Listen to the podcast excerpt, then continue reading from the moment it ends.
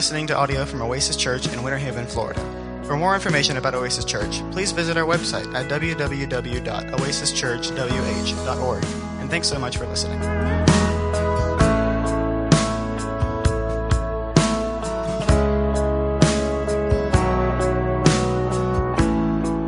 Amazing what a year will do, because your kids were just like a whole year's worth more mature this year. We didn't have to climb after anybody, crawling under or over anything. They were so engaged. They were so excited to be there, and we just had a ball last month. I appreciate all of those who preached in our place and did such a great job. I had a chance to listen to everybody's message. I'm very thankful for what you got to hear and how you got to be encouraged, and I'm really excited to be back. Today we're going to start a brand new series for the next few weeks in the Old Testament book of Daniel. Now you may say, well, Pastor Kevin, I know all the stories in the book of Daniel. I bet you hadn't read past chapter seven. It gets weird there now, so just hang in there. We're going to have fun till we get to chapter seven, and then it's going to get all prophetic, and y'all going to want me to answer things that I'm not going to be satisfied answering. But we are going to try to tackle it. So the book of Daniel, and anytime we come to an Old Testament book, we've got to be really careful that we put on our Old Testament glasses. Now, we have the privilege as followers of Jesus in the, in the New Testament era of grace. We have the opportunity and the privilege to know how much of Daniel's story has come to pass, but they did not. They had no clue what was going on, and they were in a pretty... or rather big state of confusion, the children of Israel, the children of Judah were at that time. So we got to make sure as we go through the book of Daniel, certainly we're going to see it through our New Testament eyes, through the coming of Jesus and his providing of salvation, the Messiah, the one they were waiting on. But we also want to see it through their eyes. So by God's grace, we'll do that. We'll look at Daniel first through their lens. Now, to give you a little bit of the backdrop of the book of Daniel, we have to go all the way back to the, the, the, the books of Leviticus and Deuteronomy, where the children of Israel, having been released from captivity in Egypt as, a, as a, a, a, an expression of God's victory over the deities of Egypt, you know, those ten plagues that God brought were, were absolutely in defiance of the idols that the Egyptians worshipped. And God proved that there was only one God, and his name is Yahweh, and he leads his people just however in the world he wants to. And through those ten plagues, he led the children of Israel out of slavery.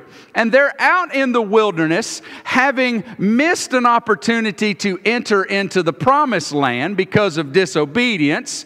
They're wandering around out in the wilderness, waiting for their second chance, which they will get under the leadership of Joshua. But in the books of Leviticus and Deuteronomy, we see the people of Israel in the wilderness being instructed on how they can obediently respond to the God who loves them. Yes, they were being judged in the wilderness. Yes, they were suffering consequences, but God was still going to move. God was still going to be active in their life, and he was giving them the means by which they could actively and realistically respond to him. We know that as the Mosaic Law. And one of the aspects of the law had to do with whether or not the people would obey or disobey. And God claimed that for those that would obey, they would be uh, receiving his blessing. And those that disobeyed, specifically as the whole nation, if they disobeyed, they would have to suffer his curses. And so in Leviticus chapter eighteen and twenty-six and Deuteronomy chapter twenty-seven and twenty-eight, God outlines those blessings that the people could expect if they obeyed his word, and the judgment or the cursings that they should expect if they disobeyed his word. Now, one of the things we learn about God throughout Scripture is that he is very long-suffering. It means he has a very long temper, if you will. He does not immediately respond to disobedience, but he is a God of grace. He is a God motivated by love, and he allows his creation, even at times, to disobey a lot longer than we would if we were him. We demonstrate that in the way that we show our temper around our house. Some of the time, we have a very short temper. Our kids or, or other folks, our neighbors, they get under our skin and we blow our top. Aren't we glad that God is much more patient and long-suffering with us than we are with them? Nevertheless, we will follow God's long-suffering. If we will read throughout the Old Testament, we'll see that often many, many years would pass between disobedience, or as disobedience would grow, before God would judge. And God would always warn the people in their disobedience, judgment is coming. If you don't repent, if you don't demonstrate sorrow for your sin, judgment is coming. I, I said what I said, and I meant that, but now I'm giving you the opportunity to hear those warnings. Now, the children of Israel, and by that I mean specifically ten of the twelve tribes of Israel who were in the north, who made up the children of Israel when the kingdom split, they never listened to God's warnings. None of their kings ever followed after the word of the Lord. And so God, in seven twenty-two B C, raised up the nation of Assyria to come and capture and destroy the people of Israel, specifically the ten northern tribes of Israel. seven twenty-two. God brought about judgment on the nation of Israel that they never recovered from. They were taken into captivity. They were intersprinkled with other nations that the Assyrians had conquered, and those folks never recognized a return to the land. But there were two tribes in the south that did have some kings that obeyed and some kings that disobeyed. It seems as though those kings that obeyed really obeyed, and they obeyed hard. And the kings that disobeyed, well, they also disobeyed very professionally, and they turned their backs on God. And so the children of Judah, the two tribes in the south, were riding a roller coaster of obedience and disobedience. And so seven twenty-two brought about the judgment of their relatives in the north, and then for another one hundred twenty some odd years, the people of Judah heard from people like Isaiah, prophets like Micah and Habakkuk, Zephaniah, and then most recently in their history, Jeremiah. And God was consistently saying, listen to me. If you keep doing what you're doing, you're going to face the same fate of those of the north that I judged. I promised you that I would bring judgment on disobedience. And if you continue to disobey, you too will experience my hand of judgment. Now, before we went back into Kids Connection in the first month of this year, uh, we identified some different characters that could, could be and, and represent our New Year reminders for us. And the last one that we did in the month of January, the last one we highlighted was King Josiah, who was the sixteenth king of the people of Judah. And Josiah, having a very wicked father, having a, a, a history of wickedness and a complete uh, unknowing of God's word because it had been lost to the people, discovered a copy in the trash of the temple. When God's word was read to King Josiah, King Josiah became very upset, very convicted. He came under a, a, a great cloud of sorrow, and he prayed unto the Lord for forgiveness, and he instituted reforms for a little over twenty years in Judah. And God blessed, and God said to Josiah through the prophetess, yeah, it was a prophetess, but that's what God's word says, that's what we believe. He said to Josiah, I'm going to judge your people, but it's not going to be until you've died. Well, where we are in the book of Daniel is approximately four to five years after King Josiah's death. The children of Israel have been gone and captive for over one hundred twenty years. And now we find ourselves in six oh five B C, and the nation of Judah, the southern two tribes, and they're about to experience the promises of God. The first thing we're going to recognize as we begin this study in Daniel, as we look at chapter one today, which, interestingly enough, is written in such a way that it represents a summary of all that is going to happen in the, the, the twelve chapters that we're going to study. It, it is a reminder of who God is and who His people are and how we can expect to respond to God throughout times of great difficulty, even God's hand of judgment. So what we come to today is the promise being kept by the God who's always been sovereign. The God of creation, the God of Abraham, Isaac, the God of Jacob and David and Joseph has always been sovereign. He is the only God, and He is the only God who can be, that, that can hear and who is to be worshiped. And He's about to demonstrate Himself as such in an interesting way that they probably weren't expecting. It tells us in Daniel chapter number one, verse number one and two, it says, in the third year of the reign of Jehoiakim. Now, Jehoiakim was a son of Josiah, but he's two kings after Josiah. You're like, wait a minute, I thought Josiah's only been dead for four or five years. Let me tell you what happened. Josiah went to war with Egypt, and the Pharaoh at the time of that war was named Necho. Pharaoh Necho. And Josiah died on the battlefield uh, against Pharaoh Necho. After Josiah died, his family made his second son, whose name was Jehoahaz. That's a fun name. He made Jehoahaz king in Josiah's place. It was his second son.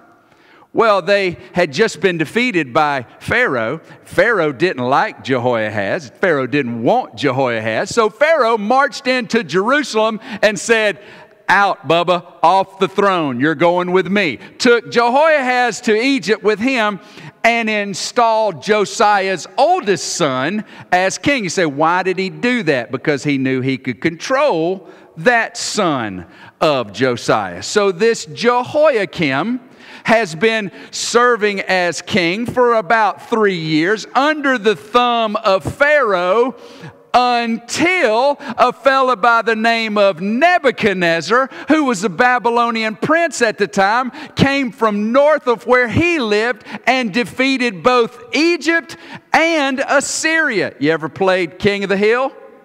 Of course you have if you're a boy and you went to middle school. Who was king of the hill? Nebuchadnezzar. So now it didn't matter about Pharaoh Necho, because he gone. It don't matter about the Assyrians, because they gone. Who's king of the hill? Nebuchadnezzar. Nebuchadnezzar goes back home, unfortunately discovers that his father has passed. His father was the king. And so now this great military leader, this great general Nebuchadnezzar, takes over the throne of Babylon. And I'm imagining in the room when he gets his crown, he's looking around and he's like, so what do we got? And someone stood up and said, well, Nebuchadnezzar, you, you know all those folks that were serving Egypt up north are now ours now because we beat them. And he says, well, let's go bring some stuff back. So Nebuchadnezzar makes a trip north to, Egypt, uh, to, to Jerusalem where he besieges, verse number one says, the third year of, of Jehoiakim, king of Judah, Nebuchadnezzar, king of Babylon, the newly crowned king of Babylon, came to Jerusalem and besieged it. Nebuchadnezzar had had an exciting first year of his kingship. He had won the battle over the other superpowers. Now he was the man. Babylon was the nation. And now he's taking over all of those peoples that had been ruled by others. We find ourselves in Judah. But notice what it is that verse two tells us. And the Lord gave Jehoiakim, king of Judah, into his hands. Now, you could argue that Nebuchadnezzar was king of the hill, had the mightiest army in all the land and all of the world at that time, the known world. And you would think, well, of course it would be easy for him to go in and take over Judah. They're just two little tribes, and they've got a wicked king. And certainly he ought to just be able to come in and kick the doors down and take what he wanted. Here's the thing. No matter how weak, no matter how unable God's people are to fight for themselves, if God don't want us to be defeated, can't nobody defeat us, no matter how big they are. So the first thing we learn, the first thing that these people are understanding in the nation of Judah is reckoning is upon us. Babylon has come to take us over. And those that grew up in the synagogues, you know, those that had grown up reading the scrolls and hearing them taught, well, the thing about it is, is they had heard out of Isaiah chapter number thirty-nine, written a hundred years before. And they had heard the little small book of the prophet, prophet Habakkuk. And they had heard the uh, probably most recently the twenty-fifth chapter of Jeremiah's scroll, the, the, the, the thing that he spoke to the people. And God had already identified Babylon to be the one that was going to come and bring about his judgment.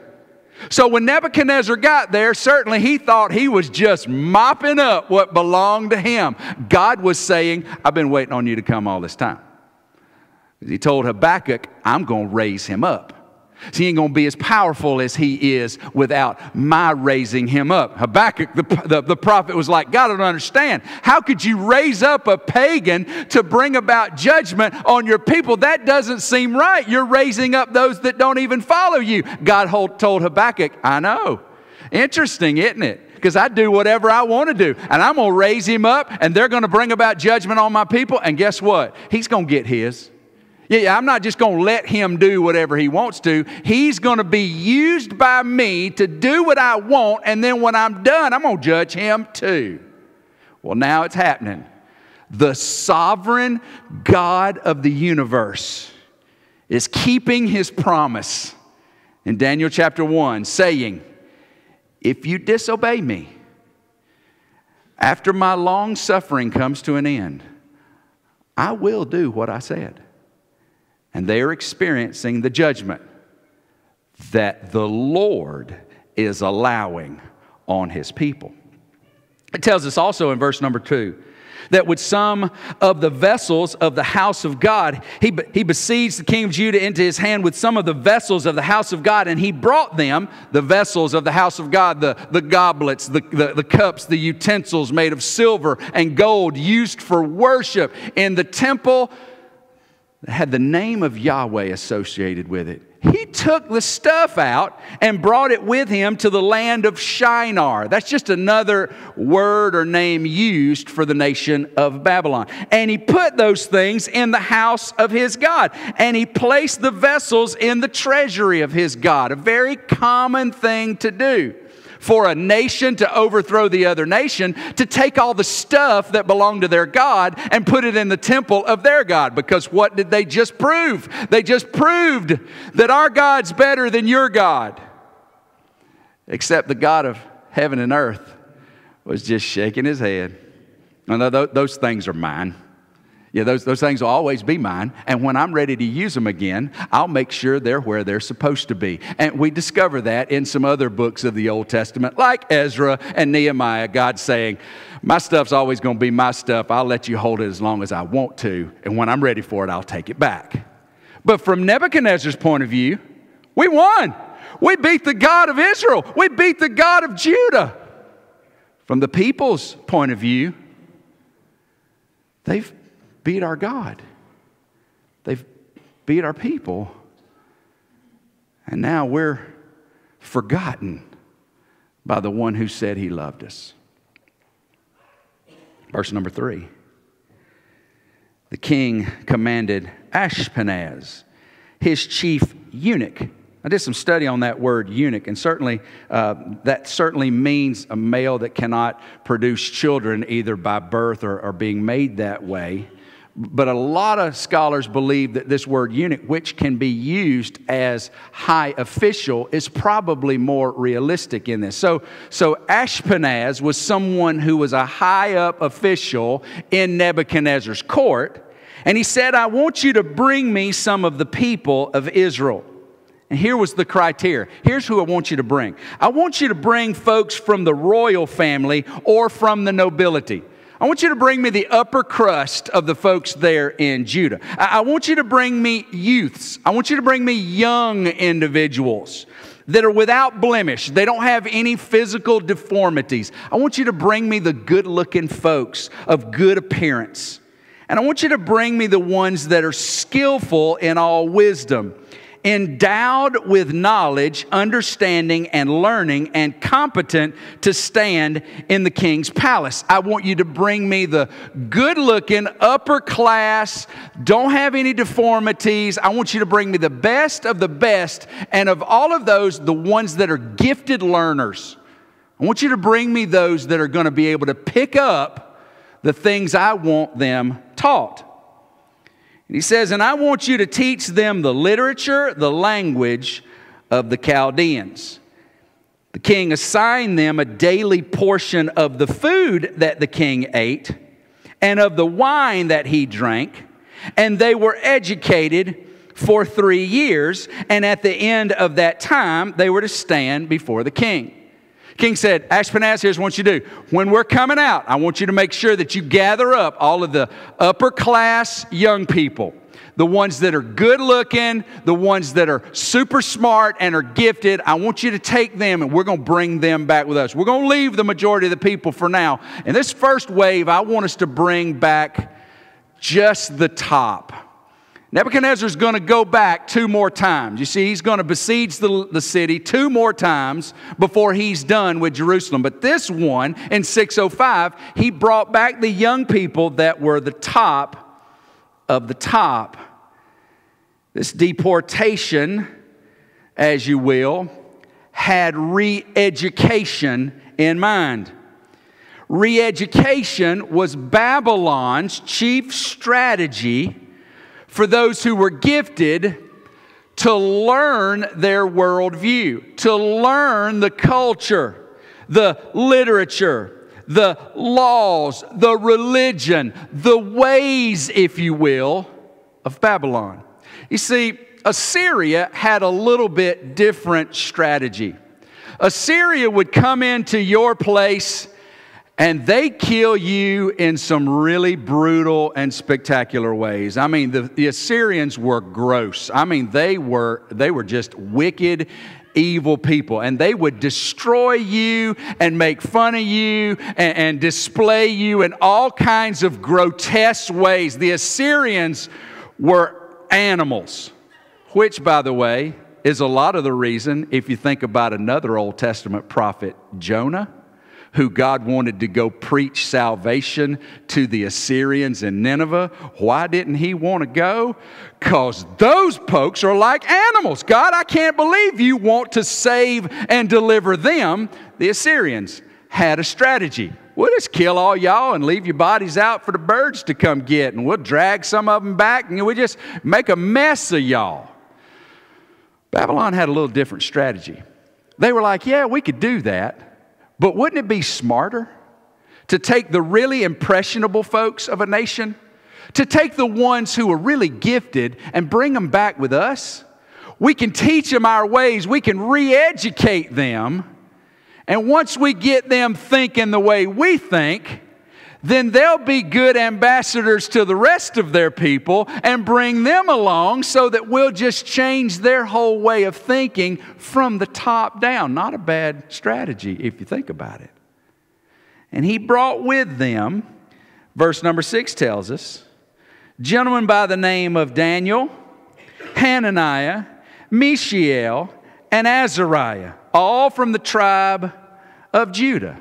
So in this first wave of deportation, with the upper crust of the folks, these young people were mentioned, Daniel and his three friends. So they were somehow connected to royalty or nobility, and they were obviously gifted learners and good-looking guys. That's who Nebuchadnezzar wanted. So he brought them to re-educate them, to show them the way of the Chaldeans, and to prepare them to help others find that way as well.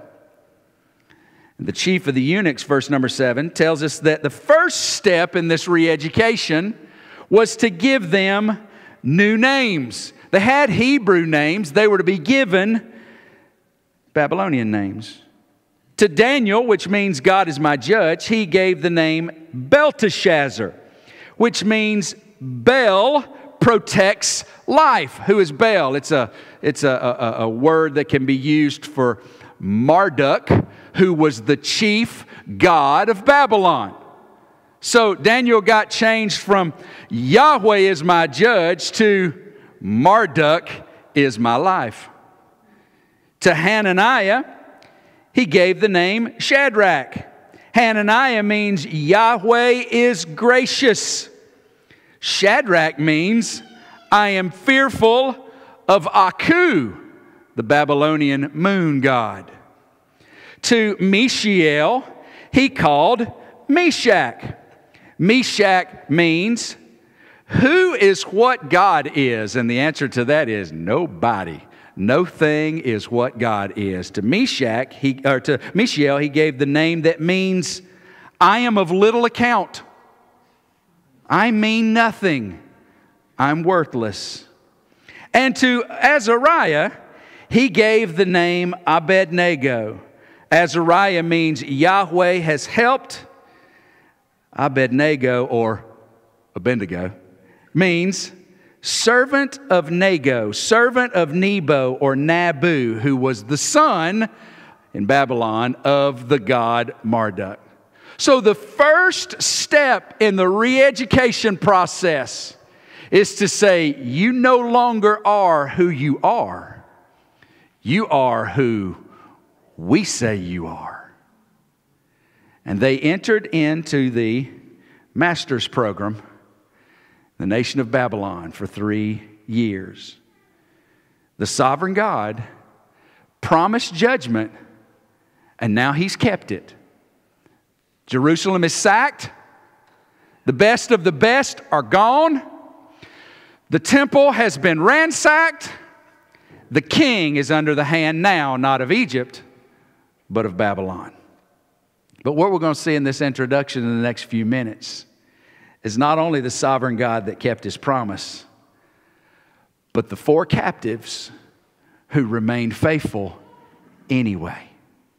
The four captives who remained faithful anyway. Look at verse number eight. But Daniel, it says, resolved that he would not defile himself with the king's food or with the wine that he drank. Now, what we don't know is if If Daniel is wanting to avoid the king's food and meat because it was listed in the Mosaic law of unclean foods, that's certainly possible. But more probable is that these foods had been set aside in worship of the Babylonian gods. The food placed before them was probably succulent. It was probably like going to Fred's and not having to worry about how many times you went to the buffet. Hey, Levi knows what I'm talking about. We, are, we know Fred's. Oh, say. It was probably not bread and water, but succulent, yummy, well-sauced and seasoned. But it had been used, most likely, in the worship of Babylon's false gods. And Daniel says, I, I, there's nothing I can do about where I'm at. There's nothing I can do about what you call me. But there is something I can do about what I participate in.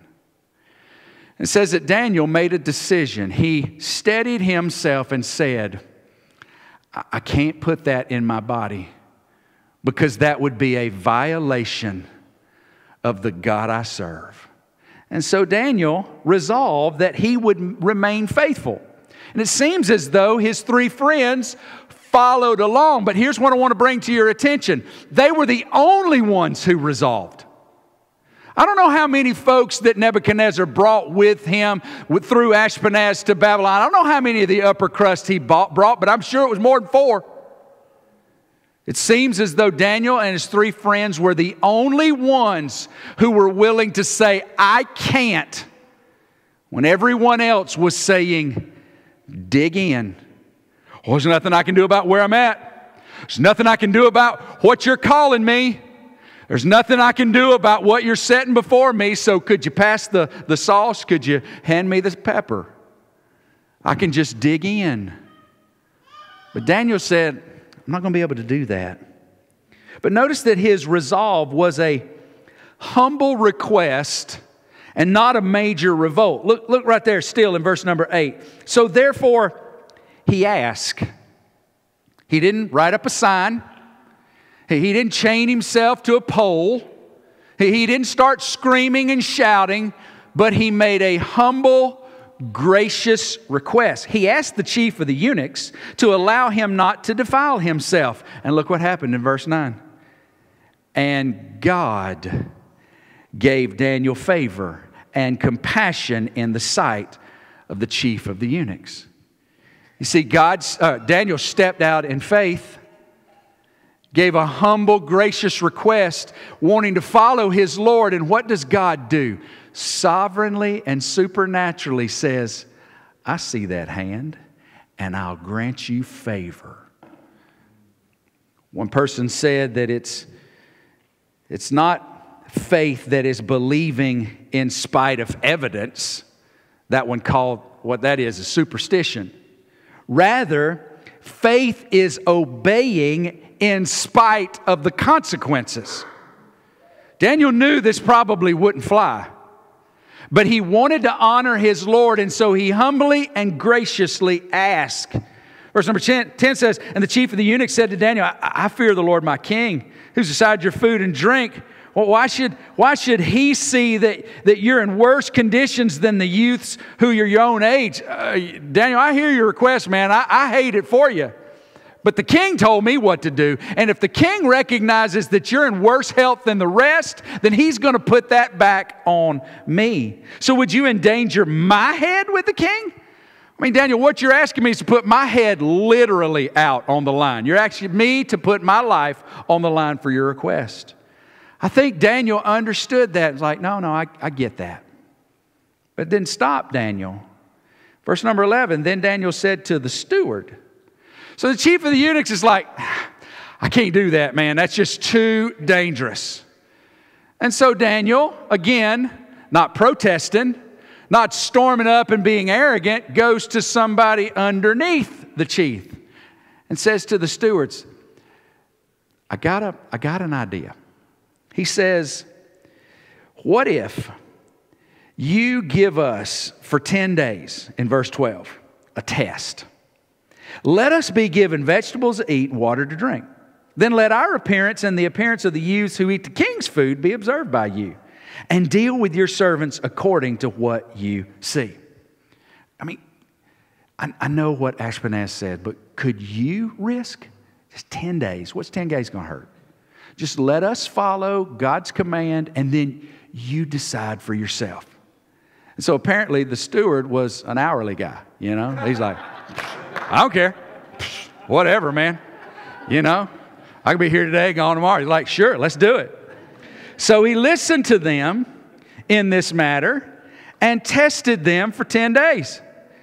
At the end of the ten days, it was seen that they were better in appearance and fatter in flesh than all the youths who ate the king's food. I'm just imagining what kind of culture shock for ten days those boys and girls that were digging into all that greasy Babylonian food. I'm just imagining what kind of terror their system was going through for about a week and a half. Daniel and his three friends just over there eating some cucumbers, Drink, drinking some water, you know, knowing that they're following after the Lord, and, and God seems to be moving on their behalf. And when the hourly guy finds out, he's like, hey, look at there. That's a good idea. Then he was able to go and turn to the salary man and say, look what I did. Look what I have done, right? So if you're hourly, man, just dig in, man. Do it and, and make that impression. Let God lead you. He said, look at what's happening. So the steward took away all their food and the wine that they drank and gave them vegetables. As for these four youths, look again, here we go. God gave them learning.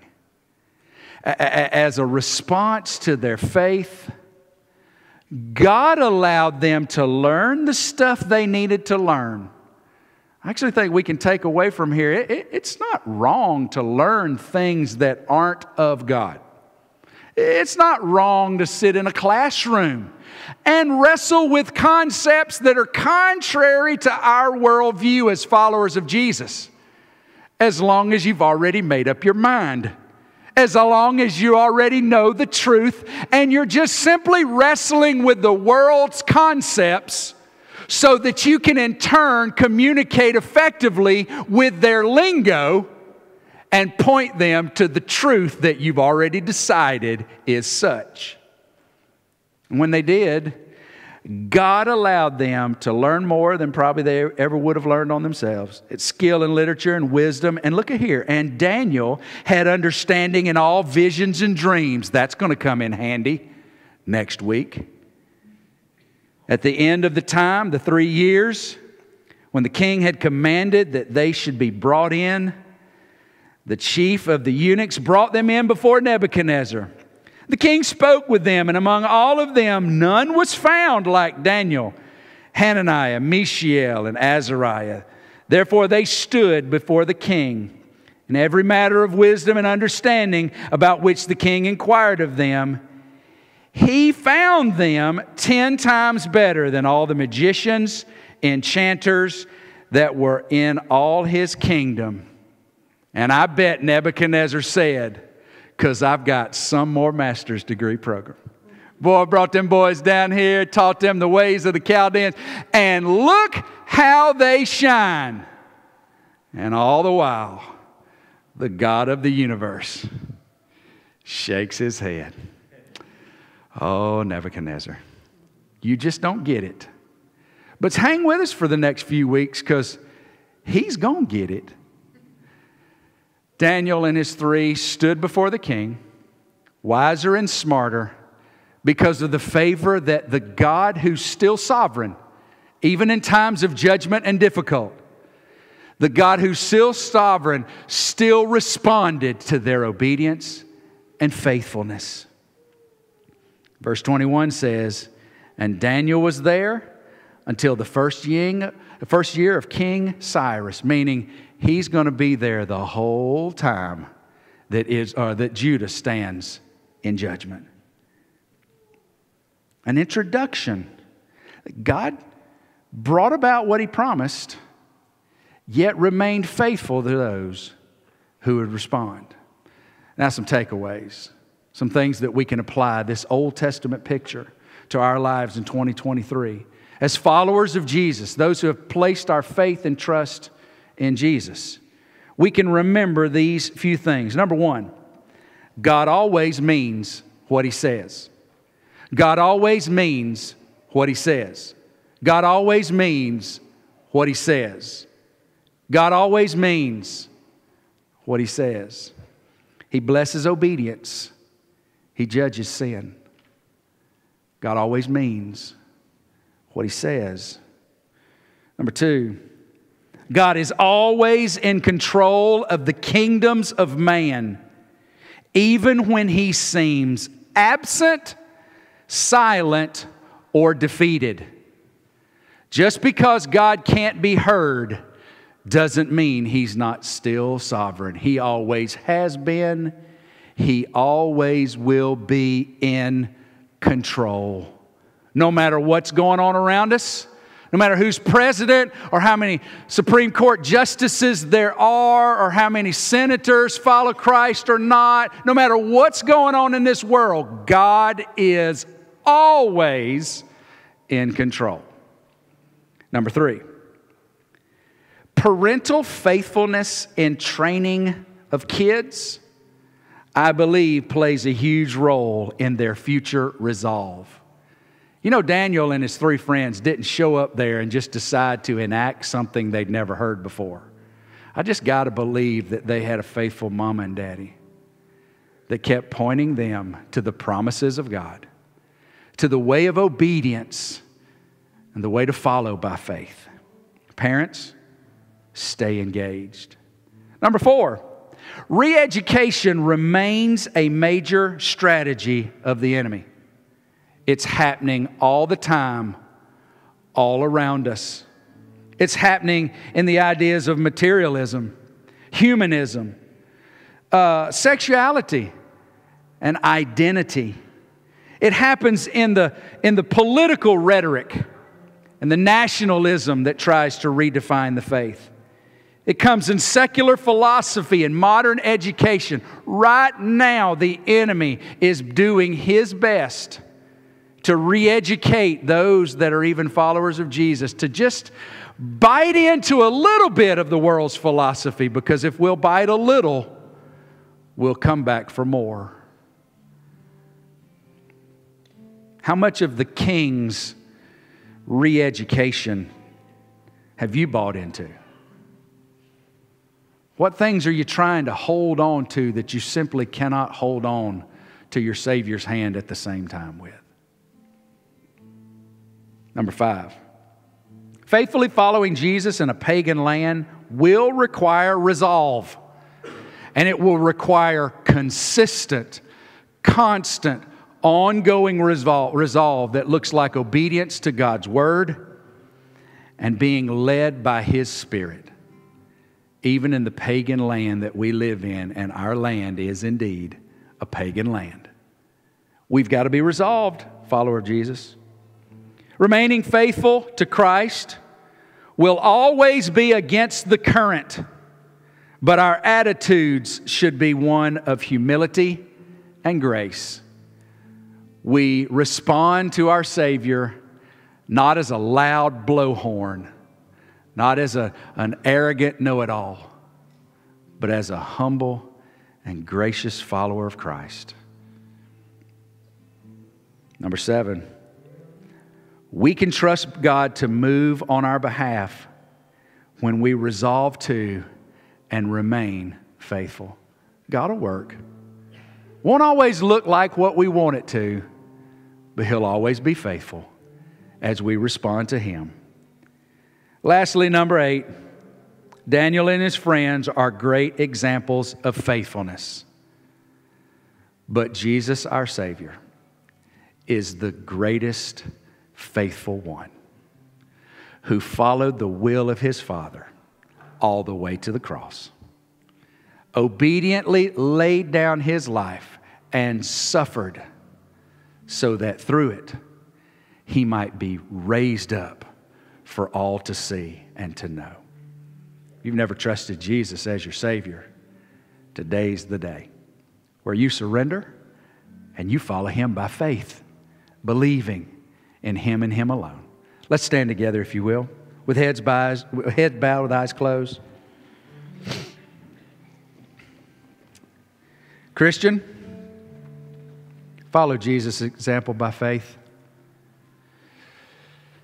See the, the enemy's strategy around you. Say no to the re-education. Resolve that you will stand with Christ and you will not embrace the philosophies of this world. If you don't know Jesus as Savior, trust Him today. Follow Him today by faith. God, we thank You for the opportunity we have to just look over the shoulder of the children of Judah. Watch a little bit of their history and see how faithful You were. You kept Your word, You kept Your promise, but You never left them alone. You proved Yourself sovereign, and You're going to continue to do so all the way through this powerfully prophetic book.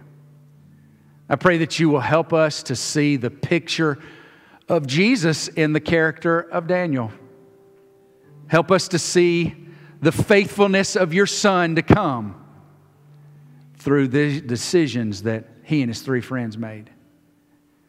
God, may we lock in on Jesus. May we follow him without reservation, with confidence, with absolute certainty that you'll lead and move on our behalf. Use us in whatever way you see fit for your glory in the building of your kingdom. We love you. We trust you.